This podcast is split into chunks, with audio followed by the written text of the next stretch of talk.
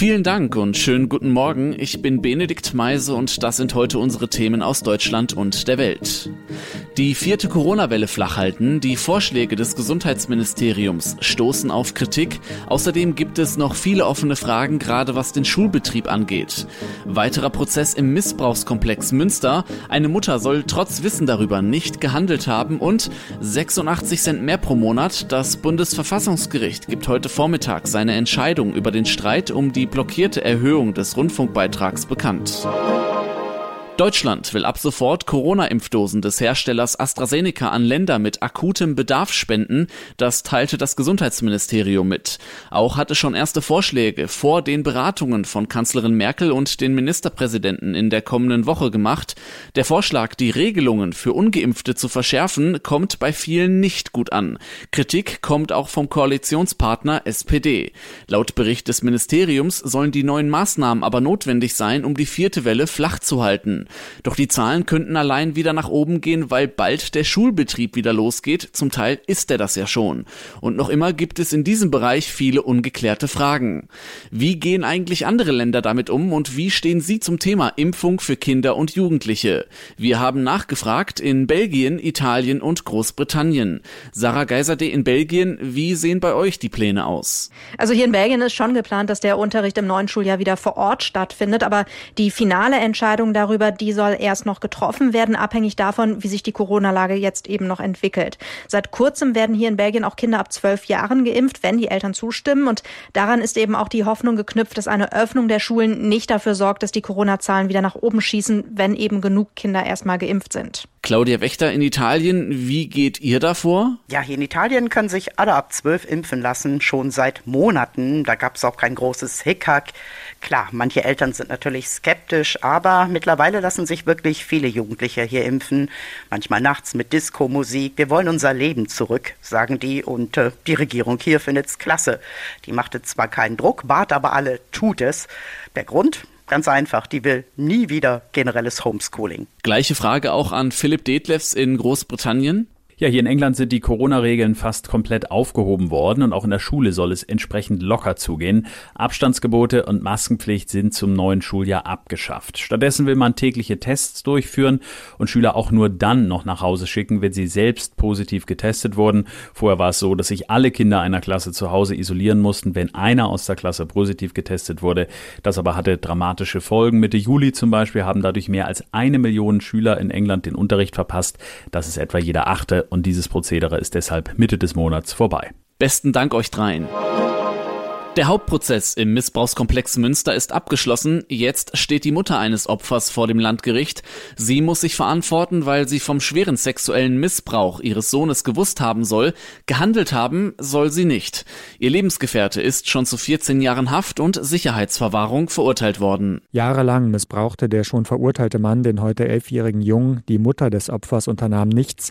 Der juristische Vorwurf gegen die Frau lautet Beihilfe zum schweren sexuellen Kindesmissbrauch durch Unterlassen lassen. Aus Sicht von Opfervertretern ist auch das ein unterschätztes Problem. Die Fälle Münster und Bergisch Gladbach zeigten insgesamt, dass sexueller Missbrauch mitten in der Gesellschaft stattfinde. Nicht wegschauen sei eines der wichtigsten Mittel, um das zu ändern.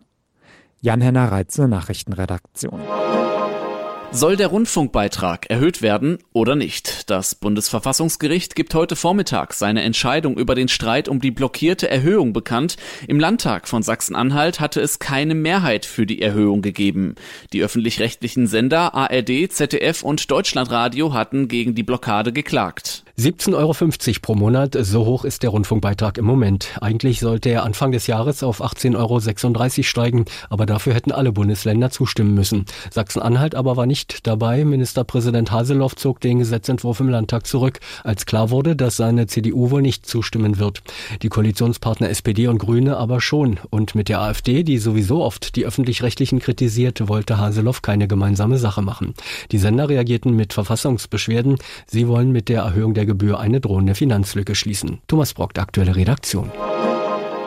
13 Jahre, so lange gab es keine olympische Goldmedaille für den deutschen Schwimmverband. Britta Steffen siegte damals bei den Beckenwettbewerben. Nun gibt es wieder eine Goldmedaille dank Florian Wellbrock. Der 23-Jährige gewann im Wettkampf über 10 Kilometer im Freiwasserschwimmen. Unterdessen ist die belarussische Olympiasportlerin Kristina Timanowskaja nach Europa gereist. Sie war ja ins Visier der belarussischen Behörden geraten, weil sie Kritik an Sportfunktionären ihres Landes geäußert hatte. Christian Thiele in Moskau, der Vorfall hatte ja international Schlagzeilen gemacht, auch in Belarus selbst oder bekommt das dort niemand mit? Ja klar, das ist ein Thema. Natürlich läuft das nicht in den Staatsmedien rauf und runter, aber viele, die halten sich ohnehin im Nachrichtenportal Telegram auf dem Handy auf dem Laufenden. Und da berichten die Medien schon drüber, frei sogar. Leider gibt es in Belarus nicht mehr so viele unabhängige Medien. Lukaschenko, der Machthaber, der hat viele Journalisten festnehmen lassen. In den Staatsmedien, wenn die über den Fall berichten, da ist dann von Verrat die Rede. Die Aktion sei geplant gewesen, um Belarus weiter in einem schlechten Licht darzustellen. Von Selbstkritik oder Verständnis, da spürt man wenig oder besser gesagt gar nichts. In welcher Gefahr schweben denn belarussische Oppositionelle im Ausland und wie lassen sie sich beschützen? Man muss es leider so deutlich sagen, sicher sind sie im Ausland nicht mehr. Jetzt haben wir schon mehrere Beispiele dafür. Erinnern wir uns an den Blogger Roman Protasevich. Lukaschenko hat vor ein paar Wochen ein Passagierflugzeug über Belarus mit Hilfe eines Kampfjets runterholen lassen, um den Oppositionellen festzunehmen. Der hat vorher im Ausland gelebt. Diese Woche, da gibt es noch einen anderen Fall, der aber noch völlig unklar ist. In der Ukraine wurde ein junger Mann tot aufgefunden. Der hat eine Organisation in Kiew geleitet, die geflüchteten Belarussen hilft und plötzlich ist er tot. Nach den Protesten im vergangenen Jahr sind viele Oppositionelle ins Ausland gegangen und es ist klar, dass viele nun Angst haben. Besten Dank, Christian. Fast 60 Prozent der Grundschüler in Deutschland sind laut DLRG keine sicheren Schwimmer und es könnten wegen der Corona-Pandemie noch mehr geworden sein. Zwar gab es im vergangenen Jahr weniger Badeunfälle, das lag aber auch daran, dass das Leben in Deutschland heruntergefahren wurde.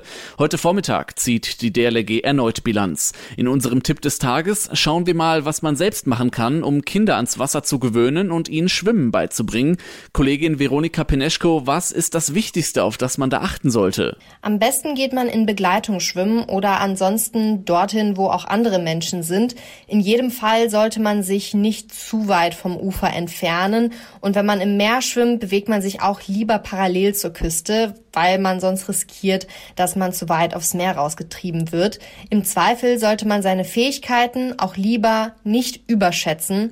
Auch Kleinigkeiten können zum Ertrinken führen. Was muss man denn bei den verschiedenen Gewässern beachten? In Flüssen wird oft die Fließgeschwindigkeit unterschätzt, zum Beispiel im Rhein. Da sterben jedes Jahr mehrere Menschen, obwohl die Gefahr eigentlich bekannt ist. Die werden dann einfach mit der Strömung mitgerissen. In Baggerseen kann es dann noch zusätzlich sein, dass der Boden sehr schnell sehr abschüssig wird. Da verliert man buchstäblich den Boden unter den Füßen und wenn man noch nicht so gut schwimmen kann, ist das potenziell eine Gefahr. Stehen Kinder beim Baden vor besonderen Gefahren? Ja, es kann eigentlich immer was passieren. Und ich glaube, wenn man mit der Einstellung zum Baden geht, hat man auch offenere Augen. Es ist wichtig, immer in der Nähe zu sein, damit man mit einem Griff das Kind retten kann. Gerade wenn man mit Kindern an den Baggersee fährt, muss man wissen, wie das Ufer beschaffen ist, damit das Kind nicht aus Versehen untergeht. Ich danke dir, Veronika. Und zum Schluss schauen wir heute mal nach Steinbach-Hallenberg. Das liegt in Thüringen. Dort wurde gestern ein ganzes Rathaus evakuiert wegen einer Halskette. Eine Angestellte war mit einem Päckchen zur Arbeit gekommen und konnte den Absender darauf nicht identifizieren. Auch hatte sie vergessen, dass sie Anfang des Jahres dieses Schmuckstück bestellt hatte. Vermutlich war die Halskette auf dem verunglückten Containerschiff im Suezkanal, deshalb die Verspätung.